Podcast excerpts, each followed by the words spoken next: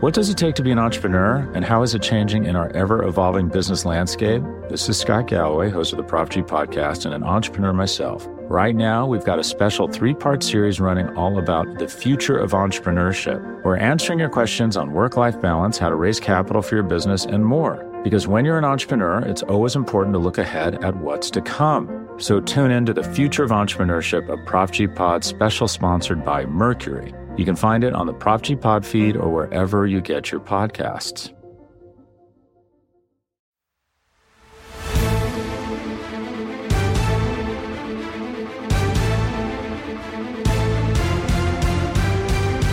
Welcome, one, and welcome all to the greatest show of them all. It is the NFC East Mixtape Volume 933.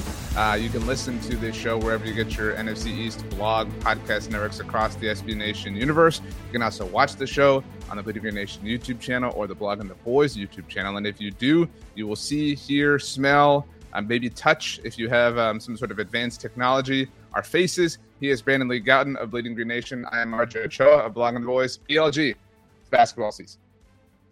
No, it's not. I'm definitely not watching the Philadelphia 76ers for at least a little bit. Philadelphia 76ers is a lot of syllables to say. Philadelphia 76ers. That's 10 syllables to say out loud.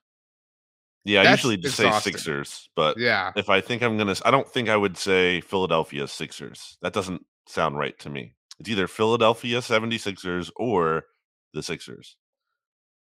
Philly 76ers. I feel like I don't hear that a lot. Um Philly or Sixers just even sounds 76ers kind of doesn't sound right either. Yeah. Um I feel like nobody refers to them as Philly. Like I feel like the Eagles and Phillies get referred to as Philly a lot. But the Sixers, you know what I mean? Like teams who are playing them be like, oh, we're playing Philly this week. You know what I mean? But like Mm. I don't think nobody does that with or anybody Well, does that with the Sixers.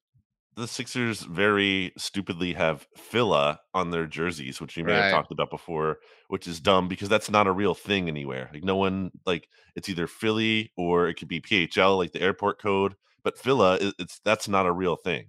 Phila was a brand, right? But it was with an F, not the PH. So um tough scene. Tough scene for me. Uh we're recording on Tuesday, October 24th. It is 11 15 Central Standard Time. Um my Houston Astros did it again, dude.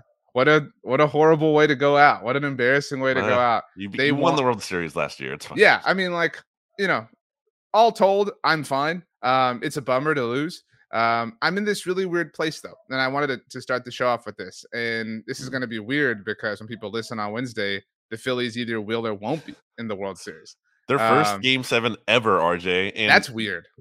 for a franchise that's been around well it's not weird in that it's not surprising in that they've been bad which is why there's not really been a game seven um, but for a franchise that's existed since 1883 like think about that year The- the 140 years there hasn't been a game seven until now Um, so I sort of sarcastically tweeted when the Astros were getting destroyed on Monday night, uh, which was man, I was so bummed. I couldn't even enjoy Kirk Cousins' like, you know, Mm. shining moment in primetime against the 49ers because I was devoting attention to the Astros. So I was like double pissed. Um, but um, but anyway, um, I, I sort of somewhat tongue-in-cheek tweeted to you know go D-backs, snake emoji.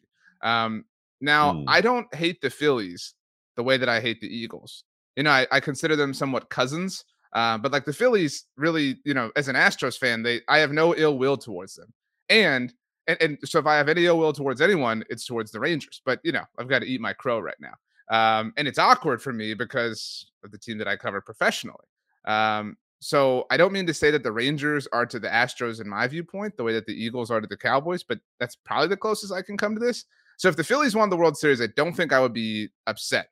Um, I would be bothered at how it would make Eagles fans happy um, and the Eagles players happy, I guess. But um, I think my preferred order of of finishing at this point is D backs, so I don't have to deal with any of these emotions. Phillies, Astros. Plus, I am a believer. I've said this before that like all time elite great players deserve rings and deserve titles, and so Bryce Harper certainly falls in that category. Bryce Harper, Dallas Cowboys fan. I've seen growing up over the years, this is very anecdotal, but I feel like I saw a surprising amount of Phillies Cowboys fan crossover, which I can't really explain other than I mean, they have the same star in the logo there, kind of very tiny. But well, the Phillies uh, love them, the Cowboys so much they have two of them. I mean, so I don't. Yeah, I don't.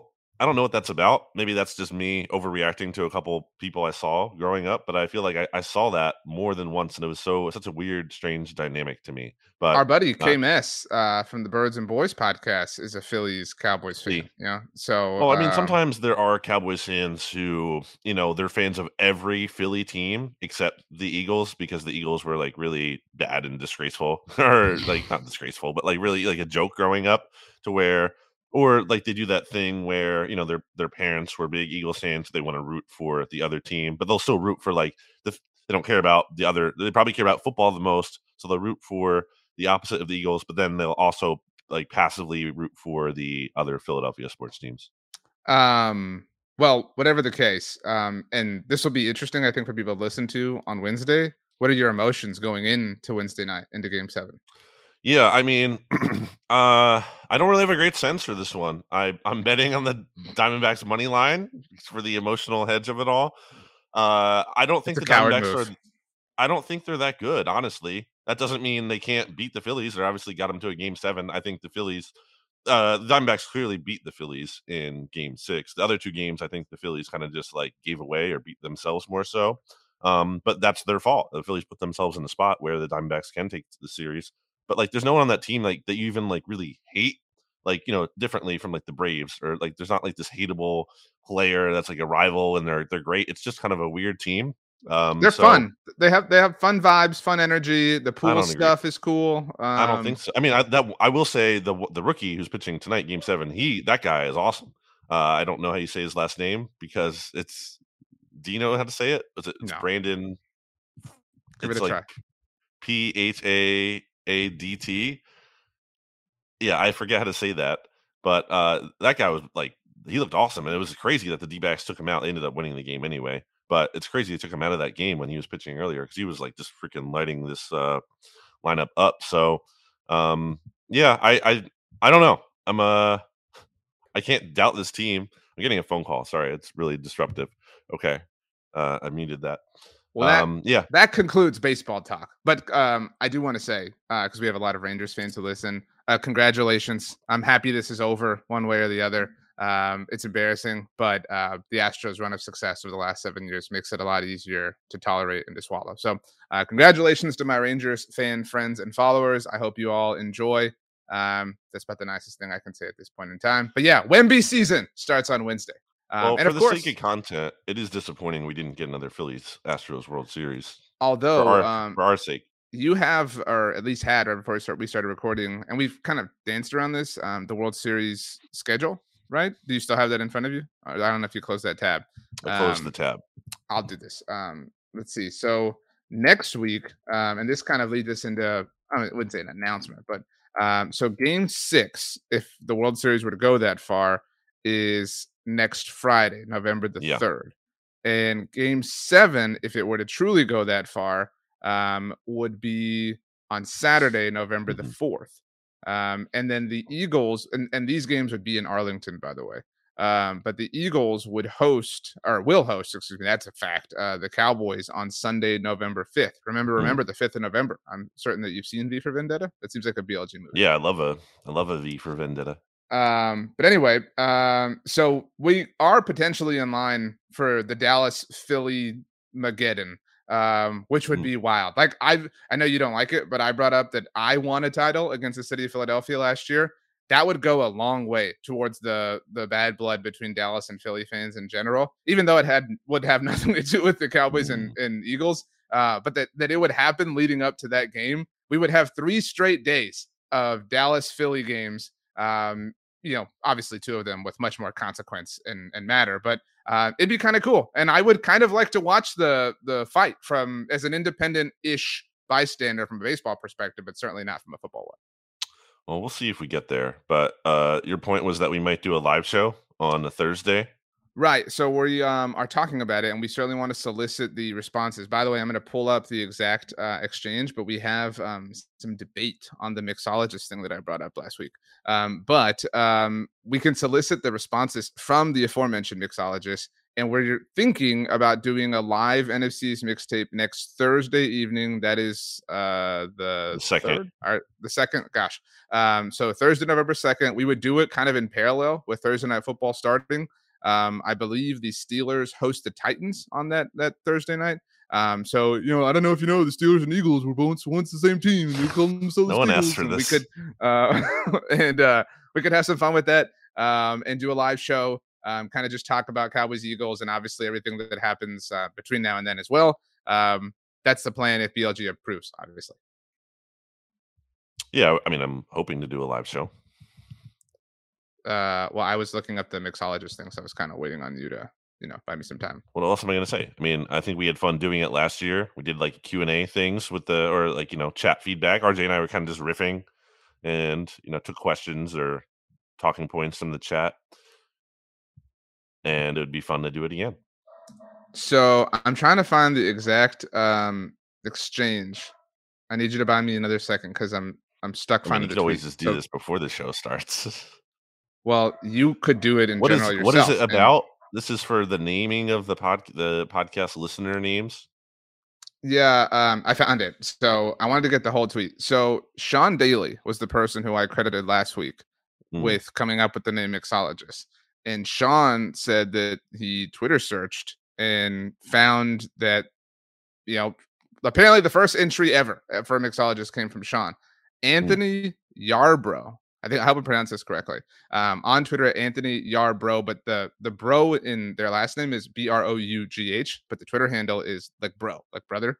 Um, tweeted at me and said, "Wow, RJ, not only did I have to deal with the Philly loss this week, that was um, obviously coming off the Jets loss, but my brilliant creative name credit goes elsewhere. I've been Zuckerberged, and I have a tweet, Brandon, from August the tenth, two thousand and twenty-two." At 2:02 p.m. I don't know what time zone this is for Anthony, but still, um, Anthony tweeted at you and I and said the mixologists, obviously.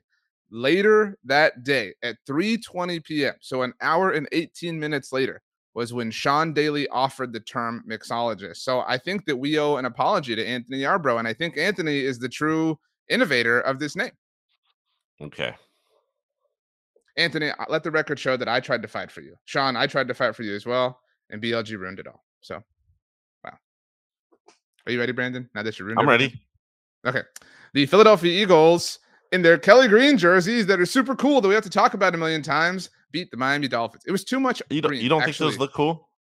I really hate to say this. The coolest looking thing, honestly, was Nick Sirianni's hoodie. That's a cool hoodie. Oh like my if you, gosh! wow, what a if- that's I know. like well, look, I mean, I'm gonna, I- I'm, gonna be, obje- shocked you. would I'm gonna be objective here. Like you know, I'm I'm you know, I Yeah, hate the Eagles him. and and I I don't love Nick at all. But I mean, if I have to be honest and provide my evaluation and analysis, I have to do it fairly. Um, so you know, Eagles fans, if you're looking for a hoodie, that's the one to get. Like that is a beautiful you know garment. Uh, 'cause the gray the gray sleeves, like too the like if you were to have all Kelly Green entirely, it's too much. That's where the gray sleeves really do kind of break it up nicely. But um, and I I do wish that this had been against a team that didn't have any hint of green or aqua. That was a little bit visually distracting. Um, but whatever the case, it was a, a solid performance um, from a visual standpoint, also from a football one. 31 to 17, the final score. The Eagles stymied the super stout Miami Dolphins offense. Mm. Um, kind of a weird game for the Eagles, but I'll hear your take first yeah, Alexis, who was like my deputy, you know, at Bleeding Green Nation, for sure. saw that Nick Sirianni hoodie in the pregame, and she's like, "I have to order this now." And she like she did, and she like took a, a a moment to like go do that, and I and I don't blame her because I think it was a good choice. So shout out to Alexis. Um, yeah, I definitely think those are really cool aesthetic, and I would love to see an Eagles Cowboys game with the Eagles wearing those and the Cowboys wearing like that white and um navy blue that I like. Like the you know the one with the I don't know what you would call it. The one they but wore the- against the Chargers. Is that what you're saying? May, yeah, I guess so. That That- one, like, that's I think that's technically their color rush jersey, just so Right. you're aware. Yeah. right. But I think a matchup like that would look really good. I think that's because I think that's one of the Cowboys' best uniforms is when they go like just that white and that blue, as opposed to getting that weird teal or whatever uh light blue color pants thing they mix in there. Anyway, Aqua. um, yeah, this seafoam is, is, really the thing. color. But go ahead. Yeah, like no, don't need that. Anyway, the football, the football, um, Brandon, the football, the football of it all. Well, we have to get to the Kevin Byard trade too, but before we get to that, because right. the game happened first. Uh, yeah, this is a really impressive performance by Sean Desai's defense. I mean, the Dolphins' offense was not only the top in the league, but by far in terms of points. Like, if you look at the margin between first and second uh, in points scored entering week seven, it's not that the Dolphins are first, it's that they're first by a margin between the same margin between second and 10 in scoring. And in yards, that margin from first to second is the same margin from second to 25. So like that offense was obviously humming. Now look, the Dolphins were missing a bunch of key players. Uh, no Terron Armstead, the starting center, Connor Williams from a Cowboy, of course, was out. Um, no Devin Achane, uh, Devon Achane. Get, that gets everyone. It's it's oh, it everyone stumbles over that name. Everyone. They were missing some key players, but still, they had enough there to still be. They still had Tyreek Hill, still had Tua, who's you know been playing really well this season. Still Mike McDaniel, who's like the key to everything. So um, for the Eagles to go up against that offense, and the Eagles were doing it, mind you, without both starting safeties, and we're down to like their third string option at nickel cornerback, where uh, it's a UDFA who never really even like took a lot of reps in the at nickel cornerback. So um, for them to go up against this Dolphins offense. And look, you know, the Eagles offense playing ball control certainly helped the defense. I'm not going to ignore that. But still, um, for this offense to be slowed down the way it was and have their worst game against this Eagles defense, that's very encouraging for this defense for Sean Desai. And it kind of this is exactly what we never saw out of Jonathan Gannon in terms of going up against another quarterback who could be considered one of the NFL's better quarterbacks, or at least playing like that, and at least have a chance against them instead of just getting totally gashed and not having any kind of chance and playing this style of defense where you're just sitting back and you're kind of just hoping for the other team to make a mistake as opposed to actually being creative and forcing the issue and experimenting and doing different things. That's definitely what we've seen more out of Sean Desai. So this was a really uh, good game by him. And he's helped out by the fact that the Eagles defensive line is so strong and they had a great game that took pressure off of the secondary by just being so stout up front and shutting down the Dolphins running game and being disruptive. Um, so yeah, it was just a really impressive defensive performance. Yeah, um, I think the Dolphins are facing a lot of questions. Obviously, like you can't beat elite teams, can't beat good teams. I mean, you know, enjoy the AFC West mixtape if you want for that. Um, it was amazing AFC that East Ty- mixtape. I'm sorry, sorry. Um, yeah, I'm all in a bag of emotions today. It's amazing that slowing Tyreek to 11 catches for 88 yards and a touchdown is slowing him down. You know what I mean? Like the dude is just so insane. Um, I, I came away really impressed with the Philly defense, and I this game was happening in parallel with one of the ALCS games as well, so it took a little bit of catching up for me. Um, but I, I really this is kind of a, a, bummer to see the Dolphins fold. Kind of a bummer for Mike McDaniel. Like I think everybody was really ready to give the Dolphins a lot of juice after this game, um, and it just didn't happen. Um, I have some questions, um, and they're mm-hmm. not they're not pointed or slanted questions. But uh, number one, what is your take on the penalty thing? Because um, this was, like I said, this was happening in parallel with the ALCS game. Um, so I didn't get to feel like my timeline um, in in in real time. Uh, but I, I, was checking in, and a lot of people were like, "This is ridiculous. This is insane."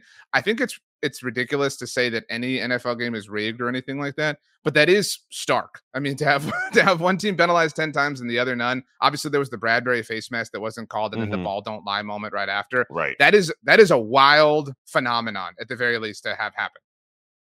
Yeah, it is. I can't say like it's hard to say for anyone to be able to like, yeah, the Eagles just didn't commit any penalties the whole game. Like that does it's that's very disingenuous to suggest.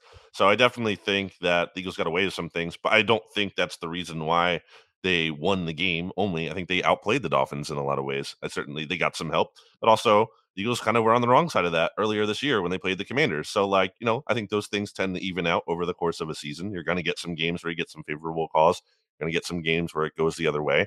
Um, but overall, you know, I think the Eagles really outplayed. I mean, the fact that they only allowed the Dolphins to score one touchdown, that's pretty crazy. And that touchdown you mentioned was Tyreek Hill kind of just doing something that Tyreek Hill does. And like, he kind of can't, like, I wasn't like, oh, wow, what a terrible play by the defense. It's like, it's Tyreek Hill. Like, he's going to do that. And you have backup safeties. And the guy they, that seemingly gave up that touchdown there, Terrell Edmunds, The Eagles just traded him away, so he's not even on the team anymore. Um, yeah, so I thought that was really impressive, especially because there was a point, you know, early in the game there where Jalen Hurts fumbles and the Dolphins have a short field, and you're like, oh no, they're gonna score a touchdown there, and the defense held strong, and then we limited them to a field goal, and that was three of the ten points they gave up on the day total because the you know the one the other touchdown right. by the Dolphins was the pick six.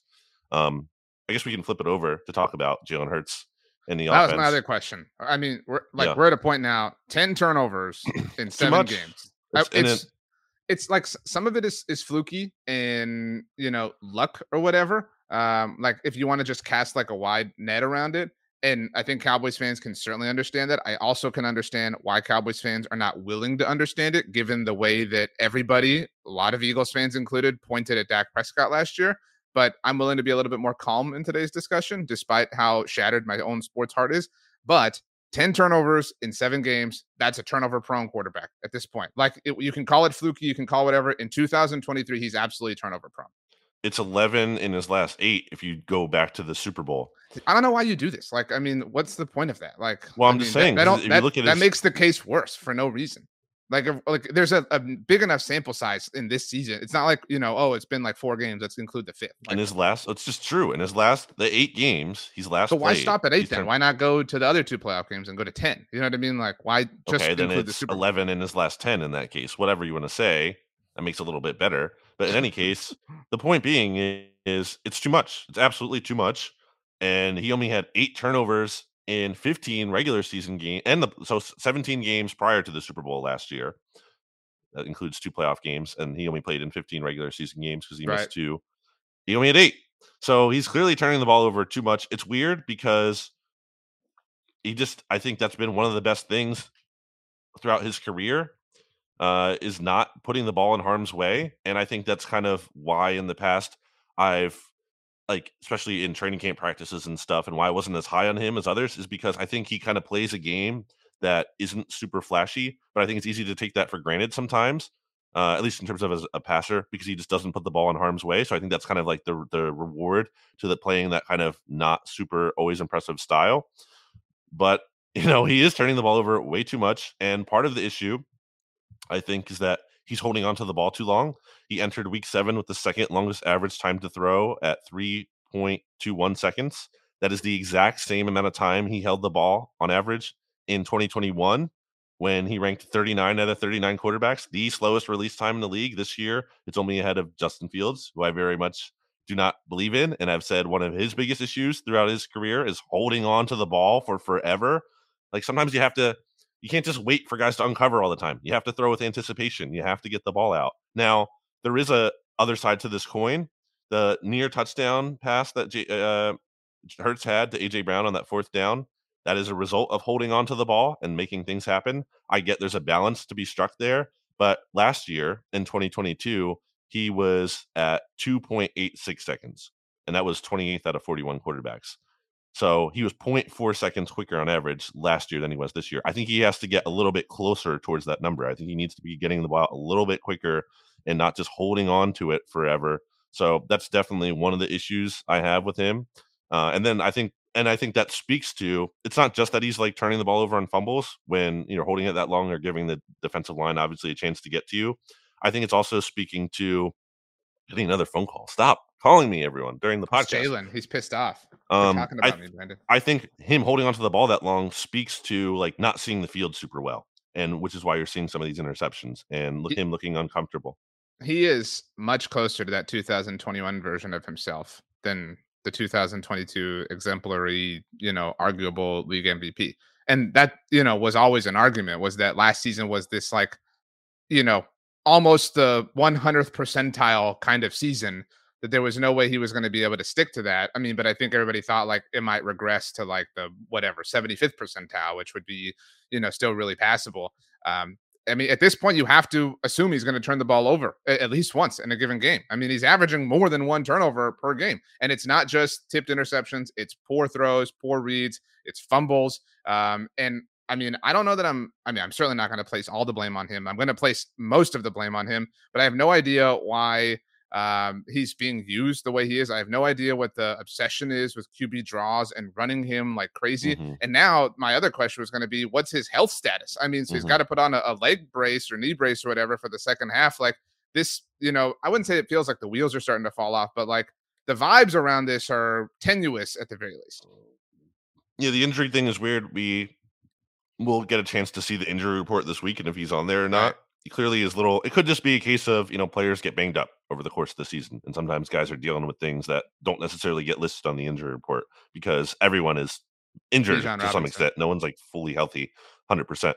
Um, I will say, for to be fair to Jalen Hurts, because I'm criticizing him here, I do think this is a very real quality that matters when it comes to quarterbacks how they respond. And after those turnovers, especially the pick six, he led a touchdown drive the very next drive and had put a really good drive together. Mm. And that's important This- because some feels quarterback like moving the goalpost a little bit. He's no, turning the ball. Some That's that's the problem. Like that that I, can't I happen. I, I, what did I? I came out saying that's the big issue, but it also matters how that manifests moving forward because some quarterbacks allow that to spiral and it snowballs and they crumble, and that's what Carson Wentz did a lot of the time. Jalen Hurts, to his credit, did not let it spiral. Now, again, moving forward, I don't want to hear like all the every every time every game. Oh well, he always responds after throwing the turnovers or have the you know committing the turnovers. You can't have the turnovers. I've said I started out by saying the turnovers too much. They have to come down.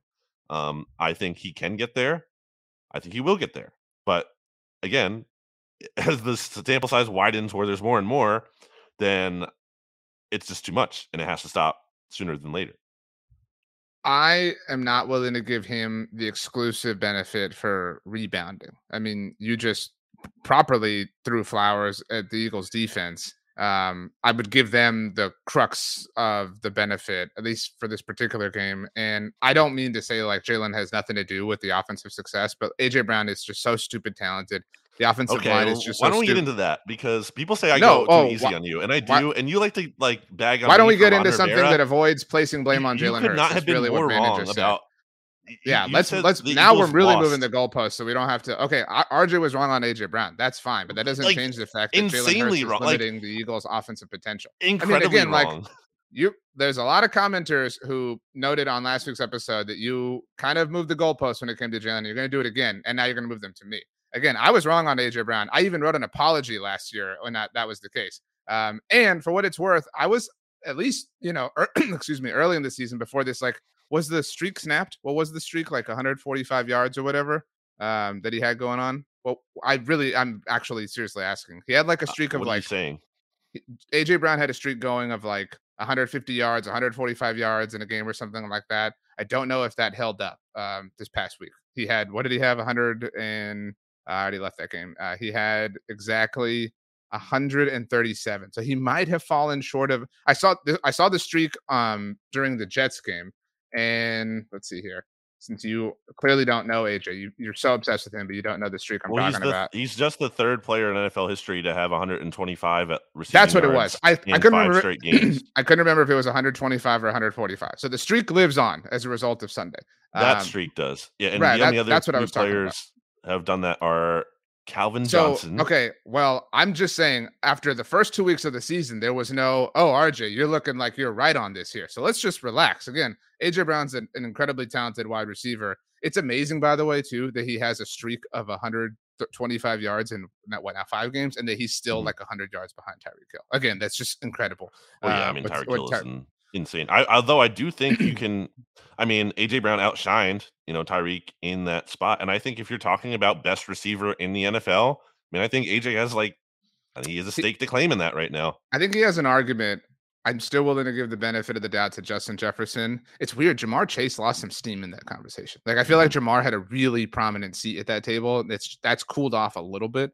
Well, Um, Ty- yeah, Tyreek's right there. Um, but again, the point that I was making that you wanted to distract from was that I'm not willing to give Jalen a, a ton of benefit for like responding to the turnovers. And the turnovers keep happening, keep happening, keep happening. And they're they're doing a great job defensively of stifling offenses and not allowing them to take advantage of all these turnovers. But like this next run of games after the commanders contest is really gonna highlight, you know, if you Mhm. do that against the Cowboys, the Bills, the Niners, whatever, the Chiefs especially, like that's that's a really bad recipe for I agree. success. They have to go So, down. I don't deny it. Um, okay, so do you want to talk about the Kevin Byard trade now, or do Yeah. you want to talk? Um, so the trade happened on Monday. Monday, Monday afternoon. It was a. Is this infuriating as like a rival fan? Because it's just like I mean, it's not as infuriating as you want it to be. It's just. I mean, yeah. it just seems And- like it, I would I would be annoyed if the Cowboys because that's a really low cost to get a guy who's a two time Yeah. All Pro. yeah. Um, but um, so like I'm not at all um like smushing the trade, but like again, this gets done every time. Like now, this is just like a thing. So like this got done with the DeAndre Swift trade. That has paid off. Obviously, this got the same conversation happened with the Robert Quinn trade a year ago, and what like impacted that really? I didn't I didn't like that one as much as other people. I said Okay, that at but the my time. my point is like you you know that what I'm saying is is true. That like the same memes are like Howie Roseman did it again with and like I- Howie Roseman has yes, a but that has a- one was dumb to me. This is and this is way different than that. all I'm saying is he has a track record that now lends to the, like the same joke being made, and this is Mhm. much closer to like you know actually being sound than the Robert Quinn thing was. Um, but so like I'm I'm way less annoyed about it than I used to be at this point in time. But again, the cost was a fourth and fifth and Fifth and sixth, fifth and sixth and and- Terrell Edmunds.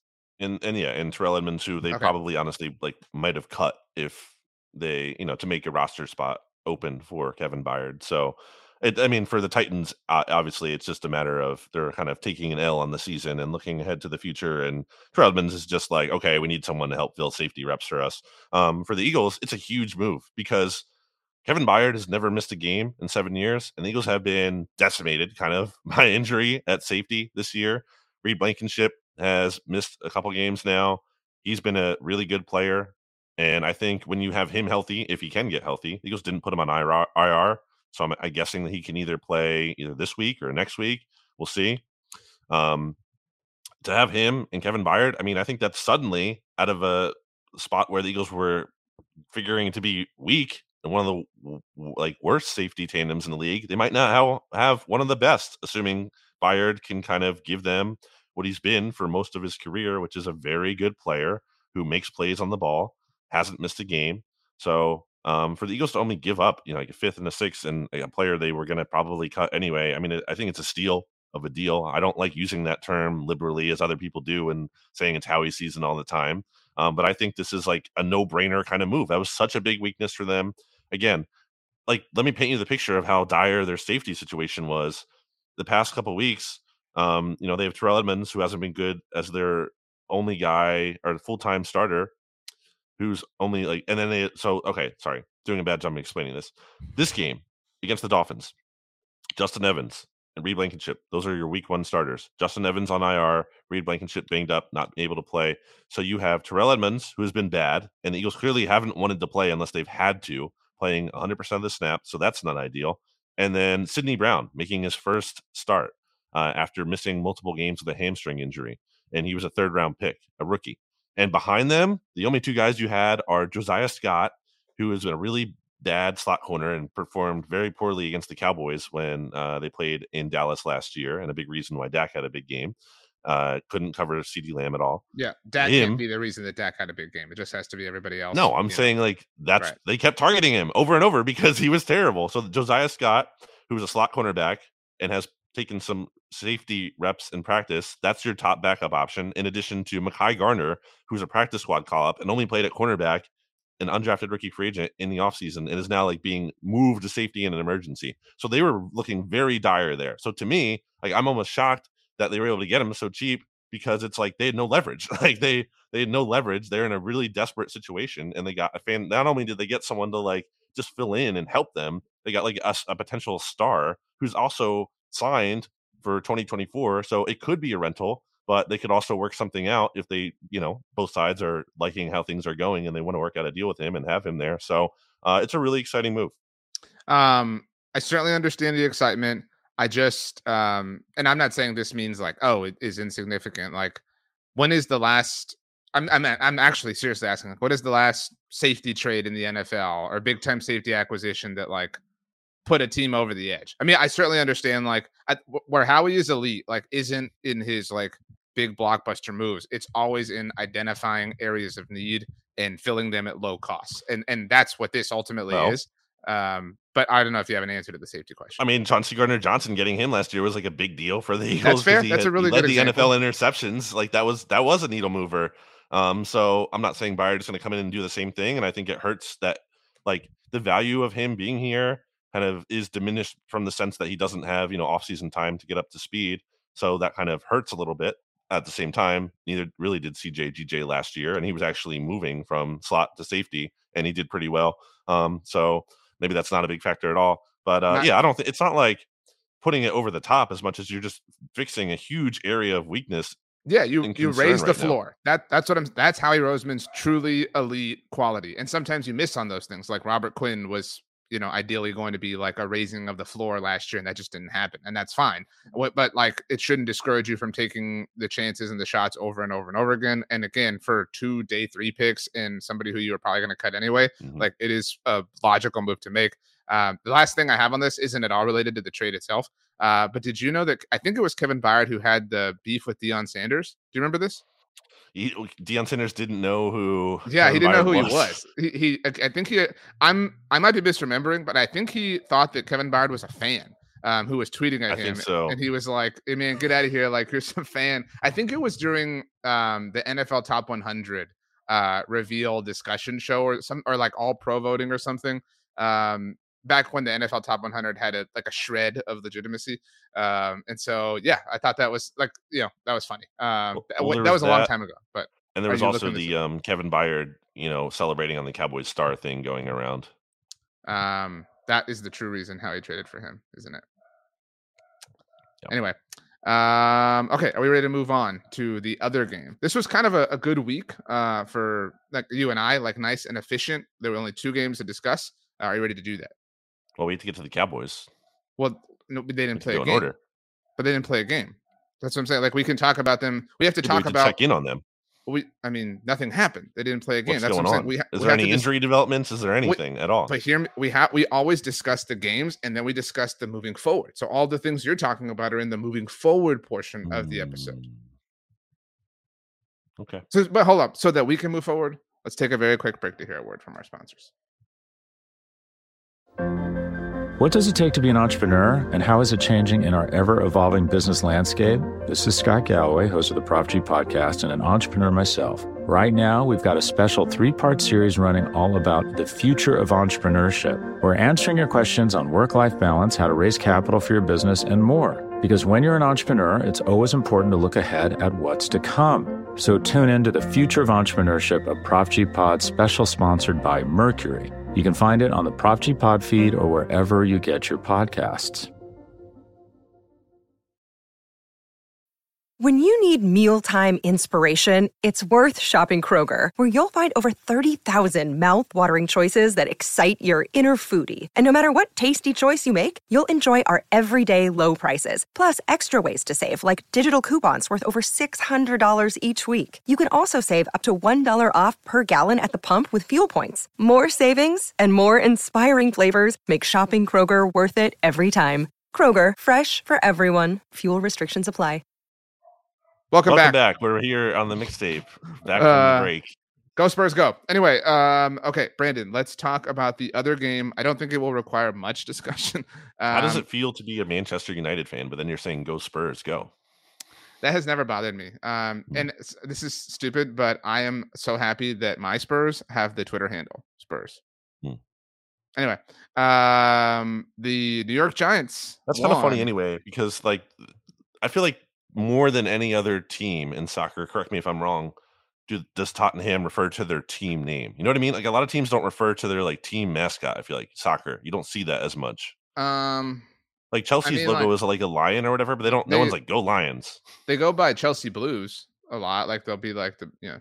Yeah, but it's not like reference thing. to the animal that their logo thing kind of. I would say Wolverhampton. They go by the Wolves a lot. Well, that kind of makes more sense because it's in the name still, though. Hmm. I don't know why you're allowed to root for Chelsea because you're not from there, and those are your dumb rules. So that's you know. not my rule. Interesting. Uh, the New York Giants won. Uh, this was a surprise to us uh, on Sunday, fourteen to seven. Really gross, boring score. Uh, the final score in, in Tyrod Taylor's first win for the Giants. Um, 14 to 7 the final. Giants now 2 and 5, still last in the division. The Commanders fall to 3 and 4. Um, the vibes have never been worse for the Commanders. This is a horrible loss. And it's kind of a horrible win the Giants. Um, you, yeah. you slacked me uh, when Brian Daboll um, Mm. kicked the field goal. And First we- drive of the game. yeah, Into the wind. we agree that it was a poor decision. I understand it was a windy day, and that can kind of affect like the way you approach things. Like again, this was a Well, a all the more reason to go for it. No, no. I mean, I'm just saying, like, I understand that can be a factor. Like, maybe you're worried about this, that, or the other. Um, but like, and I understand you're limited with Tyrod Taylor and things like that. But like, did anybody enjoy watching this game? Like, did did any like did anybody derive joy from this? I don't think so. I I mean the commanders are definitely in a bad way. And I originally picked the commanders to win this game when we did the all last did. week. Yeah, but then as the week went along, I switched my pick, as I said on TGI football, because I was like, wait a minute. That commanders win over the Falcons was like not good, dude. They got out, they almost they got doubled up. They got outgained like 402 to 192 or whatever. Like it was just the turnovers being the difference. And obviously turnovers are a big deal, but if you some of that is you know volatility and luck and whatnot and the point being like the commanders did not play good football to beat the falcons and i was like not that the giants are looking great right now but i'm like the commanders just don't deserve the benefit they're not commanders are not good like they had that game against the eagles great but ever since that what have they done Ever since ever since Ron decided to play for overtime, things have fallen really far apart. What- Even though they beat the Falcons. Yeah, like what is their resume since? Okay, so they got housed by the Bears at home, like destroyed for a Bears team that hadn't was on like a 14 game losing streak at the time. You got destroyed by that team on Thursday night football in a primetime spot. So, okay, great. And then you beat the Falcons by one possession, but you kind of got like outplayed by them. And I think that game was kind of, as we've seen, more about the Falcons beating themselves than you really like taking it to them. And then you lost to the Giants, where you only scored one touchdown, which is pathetic. And I've seen some of the discourse over at Hogs Haven about how the Eric Bieniemy honeymoon is certainly not a thing anymore. And, they're the Sam the Sam. Howell like love affair. Like I saw um I think it was on the Commander subreddit. Um after I think it might have been after the Falcons win. There was a post that was titled something like I think we may have found the guy. And it was like, no, like don't do that. Don't uh, like and that's nothing against Sam Howell, but like that's not the guy. He's he Sam Howell is like Taylor Heinicke, basically, in terms of like I think he can be a really nice backup to have. Like, wouldn't you want Sam Howell as like, or wouldn't you take Sam Howell as your backup quarterback if you could? Sure. I think he's shown enough there to be like a guy who can come in and be a, a relief starter or a bridge quarterback. I saw a but tweet um, along those lines. I think it was Eric Eager who tweeted something like Sam Howell is going to be a career backup. And like all these like Commanders fans took that really Mhm. offensive, like took offense to that. And he was like, no, this is like a really like, especially for the kind draft thing. him, Like that's Yeah. yeah. like a fifth round draft pick turned into like a career backup. Like make that Colt great pick. McCoy money. You know what I mean? Like there's nothing wrong with that. They're like there's no shame in that whatsoever. And like not even just in like a shame standpoint, but like from a playing athleticism production standpoint. Like Mhm. career backups are necessary. Like look at Gardner Minshew right now. You know what I mean? Like that's a fine Mm-hmm. life to live as an NFL quarterback. Yeah, I think I think Sam Howell could be like you know like Ryan Fitzpatrick, like that kind of that kind of guy who like bounces around the league, or Josh Or McCown, Taylor whatever you want to say. To yeah, Heinicke, point, he's he's in that mix. I think he's you know he's he's clearly not like a joke. Like he's not pathetic. He can can play in the NFL, but you're not really going too far with him. And um, it's it's not entire. The struggles haven't been entirely on him. When you look at how bad their offensive line has been, like part of it is because he does hold the ball. Part of it is because their offensive line isn't great and they're giving up a lot of pressure. So certainly it's not literally just all on him, but he is not a quarterback who's going to help them rise above those issues. And they're not in a good spot right now. And I wanted to, we wanted to have a commander's person on this week. It didn't work out to talk to because kind of wanted to get more of the, you know, boots on the ground sense from that team. But did you see the comments that Jonathan Allen made after the game? yeah, about he was like pissed off, and you know it's the same stuff every year. Like Mhm. imagine feeling like you're owned by the Giants. You know what I mean? Like that would just Well, be, they are like I know, but, like- like you know, we we talk about how you know the Eagles and Cowboys own the Giants, and they have. Well, the Giants own the Commanders, and that's a pretty pathetic position to be in. Uh, so, yikes. So um the game was kind of gross, but so we're kind of picking apart who these teams are right now. Uh Josina Anderson tweeted uh what now? About 30 minutes ago in real time for you and I. So this was on Tuesday morning, Tuesday lunchtime-ish. Um, she tweeted, Meanwhile, it's my understanding that there are several identifiable teams that have both interest in trading for either Commanders defensive ends Montez Sweat or mm. Chase Young, and are willing to offer either a long-term deal ahead of free agency. Obviously, that is a component to this. Um, yeah, I mean, like we're at that time, obviously, um, in the season, like right around Halloween. The title of this has to do with October, obviously, the best month.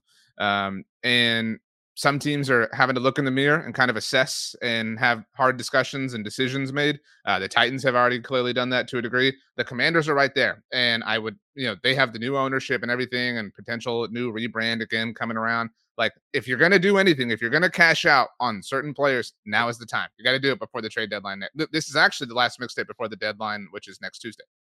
Hmm. Well, I mean, we're going to record before the deadline. because that's at 4 p.m. That's true but the last one that people will hear True. Before the deadline. Well, maybe we should put it. We'll, we'll see depending on how that day goes when we actually put it out. But uh, yeah, I mean, if the Commanders win this game, they take care of business. They're four and three. The Cowboys are four and two right now. So it's like, okay, we're still in the mix. We're still you, here. You can you can have a conversation with yourself. You know what I mean? Like you can have a fair conversation. Well, especially because right they also have the Eagles coming up this week at that point. So it's like, okay, we're four and three. If we beat the Eagles, then we're still very much alive in the division. We're in the mix here. You lose to the Giants, you're three and four. Maybe you're still in the mix for a wild card spot there, but man, I think they really need to take like I'm I'm to be fascinated to see what they do in terms of the trade deadline because it feels like if they're thinking about this thing correctly, they should absolutely sell. Why are you holding on for like a lame duck head coach? I mean, just wipe the slate clean. It's a new ownership anyway. Let's just be like, we don't really care about this season. It doesn't really that matter that much in the bigger picture. Let's just let it. Let's sell some parts. I'm not saying you have to clear the cupboard completely. Like, no, you don't just get rid of everyone or good young players. But if you're not going to pay someone like Chase Young, if you've determined or you're worried about losing him, because guess what? It takes two to tango. Like Chase Young might decide he doesn't want to be there. Um, then you have to assess that properly and get some value for him while you can, and think about the long term here, and not just think about this season. Because I mean, even if you do salvage this season as much as you possibly can, like what are you really accomplishing still? Like winning a playoff game, maybe they have to look at this honestly and with a sober view and realize that, you know, what they have right now is very temporary and not it's a lame duck year and they need to think about future seasons, not this season. Montez Sweat and Chase Young both have I mean, we we neither of us think that the commanders are a playoff team, right? Obviously. So you have if I mean, you're the commanders seven seed at best.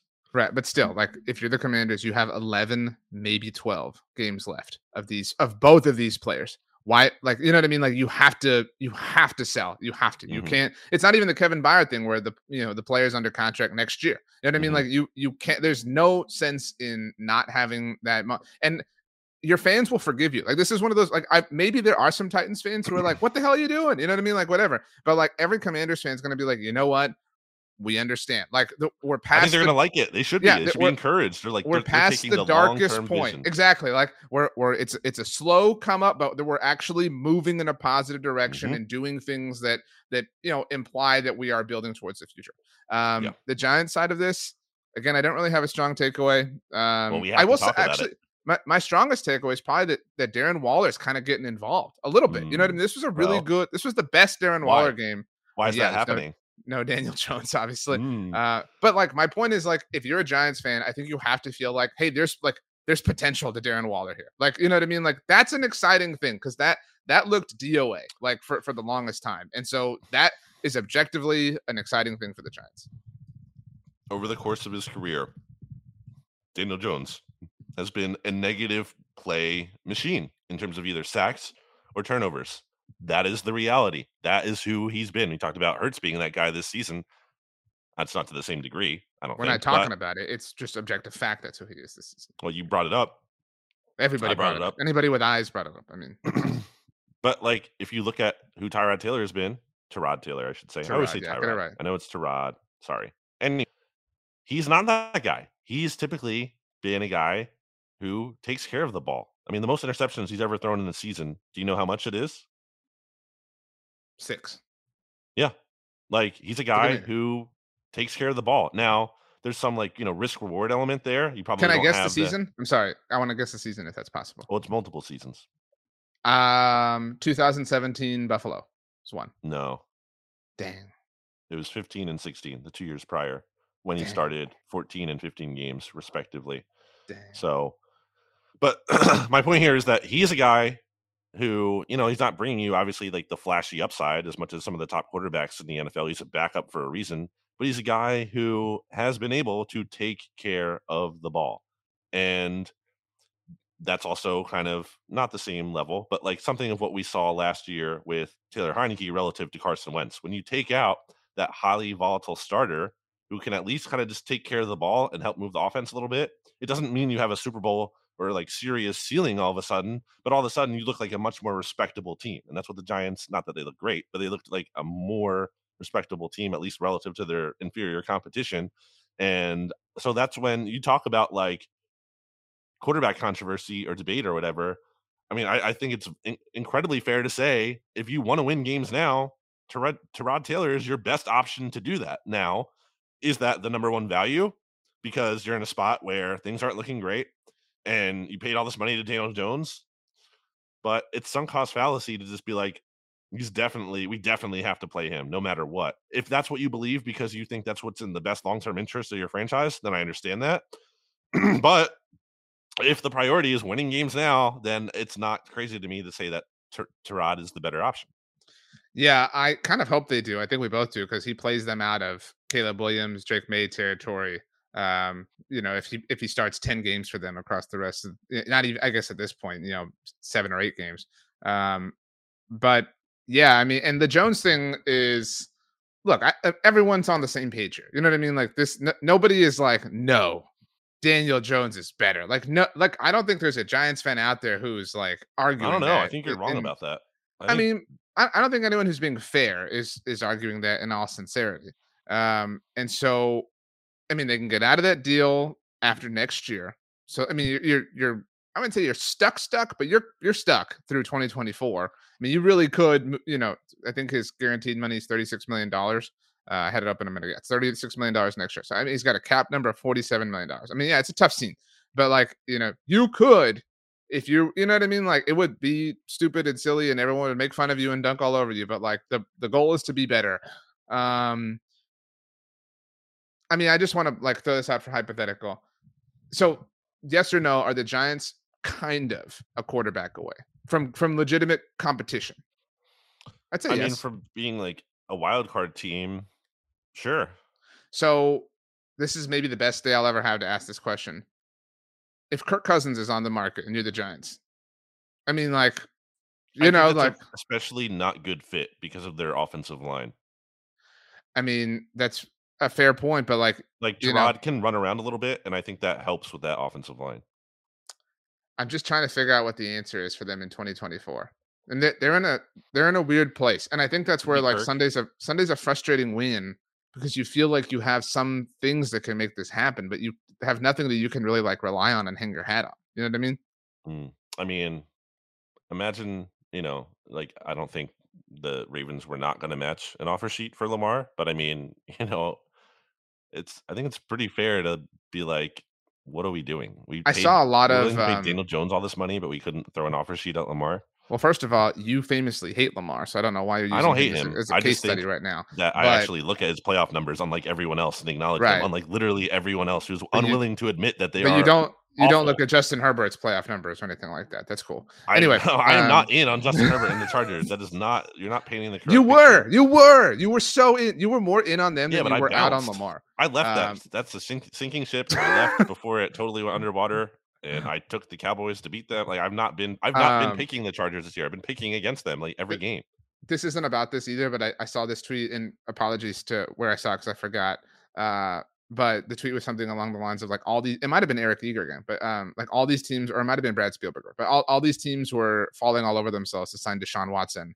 But and and while Lamar was never like truly on the market, like nobody, to our knowledge at least, uh, you know, had an offer sheet ready for him. You know what I mean? Like he was semi available, not completely available, but like you know what I mean. Like it's it is kind of amazing that nobody pursued him, and like how like well there are five or six teams that pursued Deshaun Watson in in that whole mess. I mean, Mhm. so um okay, let's spin forward, Brandon. Um, this is NFC East Mageddon week. Did you know this? I don't know. No. Okay, so know what that um, you well, I'm about to tell you. Um, the best thing in our line of work, I, I don't feel this way all the time, but is a noon game because you get in, you get done, you get out, you have Sunday Mm. evening to kind of enjoy, and you can watch the Sunday night game. Although, real bummer that like you know you would love to finish your Sunday work and then have like a I don't know like a Chiefs Bengals game to kind of watch. But like this week, it's like, hey Brandon, you did all your work. Here's Chargers Bears. You know what I mean? Like what a We need to stop price. catering to the West Coast, and we should move the NFL schedule at least up one hour. The entire schedule. Game should start um. at twelve. I'm fine. I mean, as somebody who experiences games starting at 12, it's awesome. I mean, so I I'm mean. sure you would enjoy. Well, why it. can we have a London game that starts at nine thirty on the East Coast, but we can't have the, all the regular games start at like noon? Like that's too early. Because then at that point you have They do start at 12 12 in the proper time yeah zone. 12 4 wait 12 3 and 7 and that's that's a for east coast time and that's a great number Anyway, NFC East Mageddon is when all four teams play in the same time slot, which is happening Wow. this week. All four teams are playing in the noon slot. Obviously, the Eagles are uh, visiting FedEx Field, so that's two games or two teams right there. The MetLife Bowl is happening in parallel uh, with the Giants as the technical home team, and the Cowboys are hosting the Rams um, in the noon slot as well, noon central, that is. Um, so we'll go in order uh, the way DraftKings has it laid out. Um, c- since we can't go chronologically, they're all kicking off uh, simultaneously. But our friends at DraftKings have the Eagles as six and a half point favorites on the road against the Commanders. You mentioned we'll keep eyes certainly on the Jalen Hurts injury situation. Um, the Commanders may, might, you know, I'm, I'm sure you're arguing for them to trade Montez Sweat or Chase Young now. Uh, maybe that is a, a looming factor as well. But other than that, I don't think there are any real big question marks hovering over this game like they are others around the league.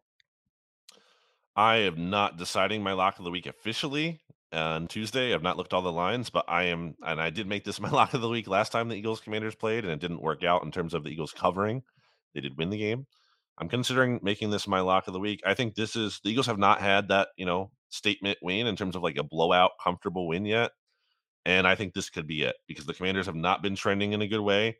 That Eagles defensive line is looking very good as it has most of the season. And I think they're going to actually be able to take advantage of the commanders offensive line this time around. I think the commanders gave the Eagles their best punch last time. And I don't think they can do that again. I think they that was like the all out kind of they gave they gave the Eagles as much as they could. I don't think they're going to replicate that. And I am going to take the Eagles to win and cover, and I feel very confident about it. I'm not ready to put the Eagles back in the in the box that I had them, where they were like, you know, like I'll trust them until I don't have a reason to. Like they're much closer to that after the comfortable win over the Dolphins, but they're still not quite there yet, especially with all the Hurts turno- turnovers. Um, but I will still lay six and a half points. I just don't believe it's not really even the Commanders that I don't believe in. I don't believe in Ron Rivera, and I will forever hold it against you that you thought he was a better coach than Mike McCarthy. Anyway, Okay. uh, the New York Giants To the are Eagles is a bad move for the, the New Eagles. York Giants are two and a half point home dogs to the New York Jets. That is a real tough scene. I like I don't I'm not an East Coast person, so I don't know um much about the Giants Jets rivalry, if they're you know, if that really is like a thing. Um I, think thought it was people are a fan of both, which is weird. um I thought it was so silly um on Hard Knocks when Aaron Rodgers referred to MetLife as Jet Life. And it's not even that the joke is silly. uh but um the stadium opened in what 2010 i think and so it's like hey dude that joke's been made you know what i mean like let's you're super clever aaron uh for coming up with this this thing that no one said has said over the last decade and change but whatever um anyway still the jets are in a everyone's really excited about the jets obviously their last game was the win against the eagles um i don't know that i'm willing to take them as two and a half point favorites but and, and again, this is a weird like home dog, home or road favorite because it is their their shared building. Um, Mhm. so kind of a pick 'em in that sense. I think I'll I'll I'll take the Jets um, at two and a half point favorites. I I trust Zach Wilson more than I trust Daniel Jones. Certainly, um, I Wow. trust. I mean, do you dis- sentence. But do you disagree? I mean, I don't trust either of them. I don't. I I don't. I mean, but still, like if you had to pick one, I think I, I trust Zach Wilson with what the Jets are doing. I really do feel like the Jets are are setting Zach Wilson up to succeed more, or they're, you know what I mean? They're they're they're understanding of his limitations, and they're not having him push beyond. That's fair. those. That's, and that's, so that's a fair point. Oh, so that's I- coaching. Yeah, better right, coaching. no, that's I trust Robert Saleh more than I do Brian Daboll. Um, I just trust the Jets and what they have going on. I think this is a big Garrett Wilson game. So, do we know if Daniel Jones is playing or not? It's Tuesday. It's early. We I guess don't. we don't. I mean, that's what. I'm saying. Like, But do we know if he has a chance? I mean, it's possible. He's not on IR. I mean, yeah, I mean, so that's technically possible. Well, if that's the case, I think you have to consider he might. You can couch up. this. You you can say if Jones this, if Tyrod this. You know what I mean. We'll take that as your submission here on Tuesday. I mean, I'll I'll take the the Jets. I think their defensive front, which obviously gave the Eagles issues, and the Eagles have a much better offensive line than the Giants do. I think they're going to give the Giants offensive line, which has been banged up and dealing with a lot of problems. Uh, I think they're going to give the Giants front some issues. And look, the Giants beat the Commanders, but they scored 14 points, and it, and it was a very close game at the end. Like they didn't look great. They just beat a team that's looking even worse than them right now. So I think the Jets are not amazing, but I think they can be at least solid. And I think that's certainly more than what the Giants have been for most of this season. So uh, I'll take the I'll take the Jets to cover and win. Okay. Uh, so we're on the same page there. We're actually on the same page so far. We have taken both of the Green Nations, including the superior one, which is um Bleeding Gang Green Nation. Green Nation. They won the battle.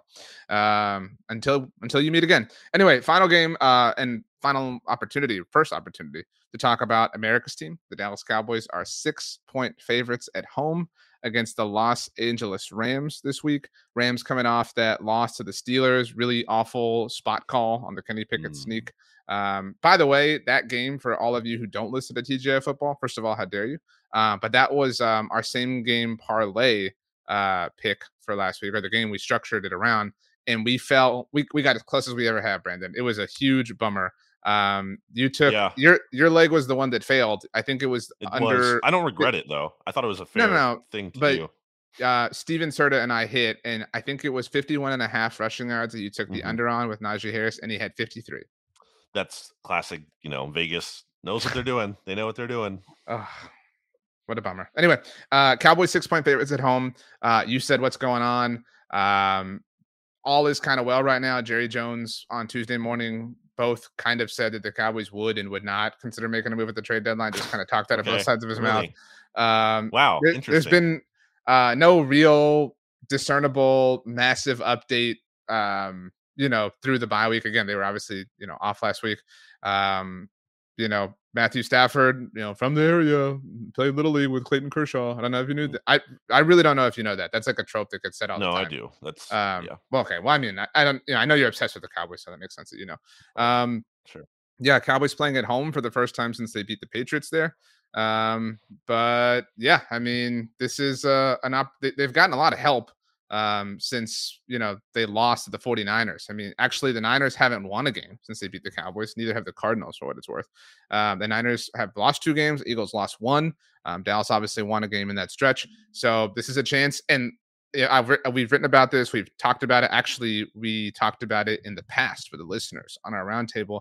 The next four weeks are critical for the Cowboys. Not that the games are terrifying, but because December has matchups against the Eagles and the Bills and the Dolphins uh, and the Seahawks, if you want to put them on that level, um, Dallas has to kind of stack some dubs here before Thanksgiving. They have the Rams this week, then they're in Philly next week, as we've talked about. They get the Giants at home, and then they're at Carolina the Sunday before Thanksgiving. They got to win three of those. They got to get to Thanksgiving at seven and three. And that starts on Sunday. I've had the Rams at number 16 in my power rankings at various points in the season, but like seemingly often, are always like floating right around there because I don't know what to do with them. And I said that Mhm. before the Eagles played them. Like, I don't, I don't know what to fully make of this team because they've done some impressive things this year. Obviously, I think they're kind of living off of this the week one win a bit, but still, I mean, like they have talented players. Like Puka Nacua is unguardable. He's been amazing. He's like un- he's gonna get his, and Cooper Kupp is still there. Rams offensive line isn't great. That kind of worries me against this Cowboys defensive front.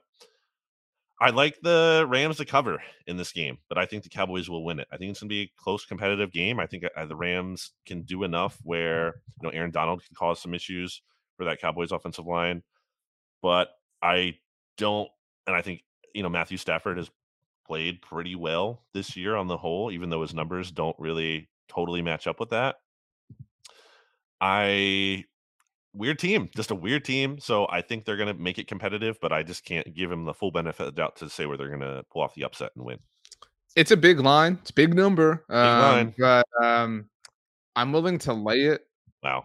with the Cowboys. Um, and that's because I'm I'm going to give them a benefit of the doubt that they fixed some of their offensive issues over the bye. That there's an Mm. assumption there, uh, but I think it's a fair assumption because I, I would give that benefit to like most NFL teams. You know what I mean? Like you have a week to kind of you know self-assess, self-scout, figure things out, um, and hopefully you know make some strides on the offensive side of the ball. If that happens, I am comfortable saying that they cover. Uh, but either way, I do think they win. I think the, the thing I'm least confident in is, is just covering because again, it is you know six points is a lot. Um, okay, are we ready to move on to get out of here? Blow this joint. We have to do songs, obviously, but I mean, Okay, so if we if ever, if everything goes like we said, we should say what will the NFC East look like after the Eagles will be seven and one. seven and one? Dallas will be five and two, and Commanders then three and five, and then the Giants two and six. So- right, yeah, and that I will mean, that set up win over that will the- set up a uh first place game for Dallas Mhm. next week. Um obviously Philly would be in first place, but if if Right. Dallas uh the short of it is if Dallas wins their next two, they're in first place in the division. Right. So So they have the tiebreaker head to head. But yeah, that Giants win really was a blessing for you and me because it just took the commanders out of it pretty much and also ruined the Giants draft positioning a little bit. So shout that out to the um Giants. that has the like I want to say this before we do songs. Um so for the purposes of, of what I'm about to say, let's assume the Phillies win game seven. Um Big assumption. so that has the potential to set up next weekend to be like an all-time bad sports weekend for the Phillies. Why? I mean, for for Philadelphia fans, because like if the World Series were to go seven games or six games even, and the Phillies were to lose the World Series to the Rangers, and then the Eagles were to relinquish first place to the Cowboys. Now, relinquishing first place in the middle of a season is hardly the same thing as losing the Right. World Series, but like still it- having the same record. Yeah. right, but it would be um it would be like a weekend that would be remembered forever. You know what I'm saying? In like a really horrible way. So Also, it um, could go the other way. it could That's also possible. uh look at that optimistic uh spin from you okay let's do some songs and and then uh get out of here uh rachel obviously always got hers always gets her song submitted early hers is bad boy for life by diddy I need to listen to that one because if I know it, Well, I don't you know it off the top of my head. I probably just listen it, to the but mixtape playlist and that's how you can listen Yeah. to it Uh, what's are your you ready song? for mine uh my song is actually i always think of the office when i think uh when i hear the song because do you remember do you remember in the office uh when michael uh fakes having bruce springsteen tickets and he, Mhm. and then he's gonna like auction them or give them or whatever it was um and then he doesn't have them whatever so when he goes up to the stage at the auction before he like pretends like oh where'd they go everybody see him whatever blah blah um he goes up to the stage to a song and when i first saw that episode i thought the song in question was bruce springsteen Mm. um, it wasn't until a few watches later that I realized that's not a Bruce Springsteen song that is happening in the back. I think I've tweeted about this before. Um, I'm just like recycling life content at this point. That is that song is "The Heart of Rock and Roll" by Huey Lewis and the News. So Mm. my point is like, how could the the Office creators and producers who were and remain inordinately talented, how could you give a non Bruce Springsteen song in that moment? You know what I'm saying like I feel like that's a maybe that's a weird thing to do. I mean, they couldn't afford the rights or get the rights to it. But why have any song if it's not if it can't be Bruce Springsteen when the whole like the whole moment is about you know the boss? Like why have any other thing? That would that's silly. Hey Brandon, come to my pizza joint. I have great pizza here. Here's a burger. You know what I mean? Like what? like that's you know it's silly. I don't know. But my song, So that's your nevertheless, song? is um, "The Heart of Rock and Roll" by Huey Lewis in the News. Okay, interesting pick. Um, wait, what inspired that again? Just because you saw it? I mean, I like the song a lot. Um, and the song shouts out San Antonio, which is a city Mm. near and dear to my heart. And I'm wearing my my Spurs t-shirt today. Um, but um, but I mean, that would that, I think of that story or that episode all the time when I think when I hear this song. But it's a great song.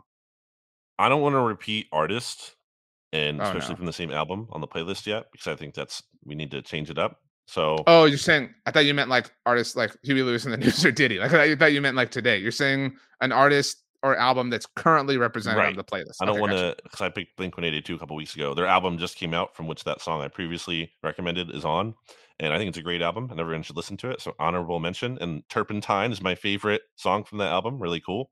But uh, that honorable mention aside, I'm gonna go in a totally different direction, and uh, I'm just gonna go with a song that I like and I've been listening to, and it's not. It's funny, like you know, when songs are like are old, because they're only like a year or two or whatever old, but like they're old in that like they were popular, but now they're not as popular anymore because a little bit of time has passed.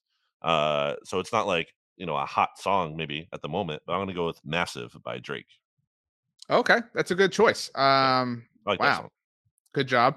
Um, yeah, Drake's October's first appearance. Very own. Wow, the last no, it's not the last time you could have gotten him in. Uh, but uh, well, it is for the listeners because next week's episode goes out on um on November first. I mean, I'm still gonna do a Halloween one probably next week. So no, but still, like, th- well, because of that, especially, this was your last time to do it. Right. Um, wow, October's very own Drake, Mhm. you, me, happy belated birthday to you, Brandon. I hope it was wonderful. Um, yeah, Thank last you. week was a good one. Um, the Yeah. Astros got their last win of the season on my birthday. Uh, so um, I got Okay. to enjoy that before it all fell apart. sure. Um, wow. Um, last thing, have you seen? And I, I'm saying this to you in advance in case the Phillies do win. Have you seen the Creed thing that the Rangers have going on? I have. So um, again, this annoys me because my team lost to them. Uh, but so they have all the Creed stuff going on, and then Kirk Cousins. higher. So Kirk Cousins saw this, um, and and Oh, Kirk no. has has made um, Creed references before, um, which you know. know. Uh, but he saw this at some point, I guess, recently, and asked for I don't know Creed music to be played somewhere. And so the fact that they had this big win right when the Rangers clinched the World Series berth, like Monday night was a big night for Creed. Um, I'm glad that none of us, you know, picked a Creed song because it would upset me. But you know, I'll do that eventually, uh, wow. Um, but not is that because the, of that. Just can you name can to. you can you name another Creed song besides Higher? Yeah, used to like Creed a lot. Like they were they were a big deal. Like when they like I think there's a little bit of a revisionist history on Creed as in like they always sucked like all the time and everyone always hated that's not true. People started to hate them a lot and it became very in vogue to hate on them. But in the Yeah. moment, like they were they're on the radio, like every and people liked it and there were songs that people liked. Um, Similar, it's it's a Nickelback sort of effect. Like Right. pe- people people act like Nickelback didn't. They, they have some great songs. We can say that. especially Like, their it's okay. older their older stuff i think Yeah. there's some like their older albums are really good i think they fell off i do agree and i think people say that a lot about a lot of bands but i think especially with them that did become true but some of their older albums i think are there's some like good songs especially the deep cuts too not just the um Mhm. hits are good but i think there are some they have some old good deep cuts Yeah. Wow. Uh, what a weird Other episode. Creed songs um and weathered uh with arms wide open there are some bands um, though, like um, like Savage Garden. Like people can only say like truly, One. madly, deeply, and um, the other one. Those are the only Savage Garden songs that anybody knows. i don't even know what that is You know what's ha- you would know the song. I'm not gonna sing it, but you you would know the song. okay yeah i mean there's you know it's one of those deals yeah where i'm sure if i heard it i would recognize it but i can't All right. As we say off the leave, top of my head. As we leave, Brandon, we would like you to say something nice about Kirk Cousins' primetime performance against the San Francisco 49ers. I can gladly do that. It helped the Eagles become the only number, uh, the only one lost team in the NFC.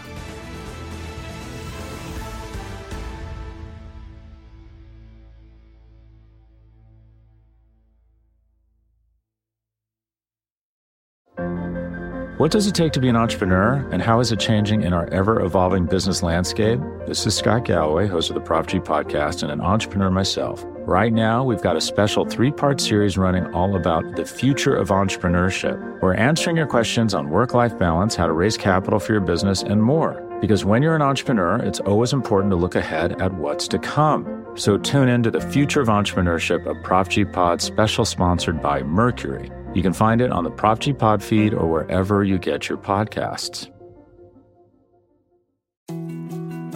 More to dos, less time, and an infinite number of tools to keep track of. Sometimes doing business has never felt harder, but you don't need a miracle to hit your goals. You can just use HubSpot because their all in one customer platform can make growing your business infinitely easier. Imagine this high quality leads, fast closing deals, wildly happy customers, and more benchmark breaking quarters. It's not a miracle, it's HubSpot. Visit HubSpot.com to get started today.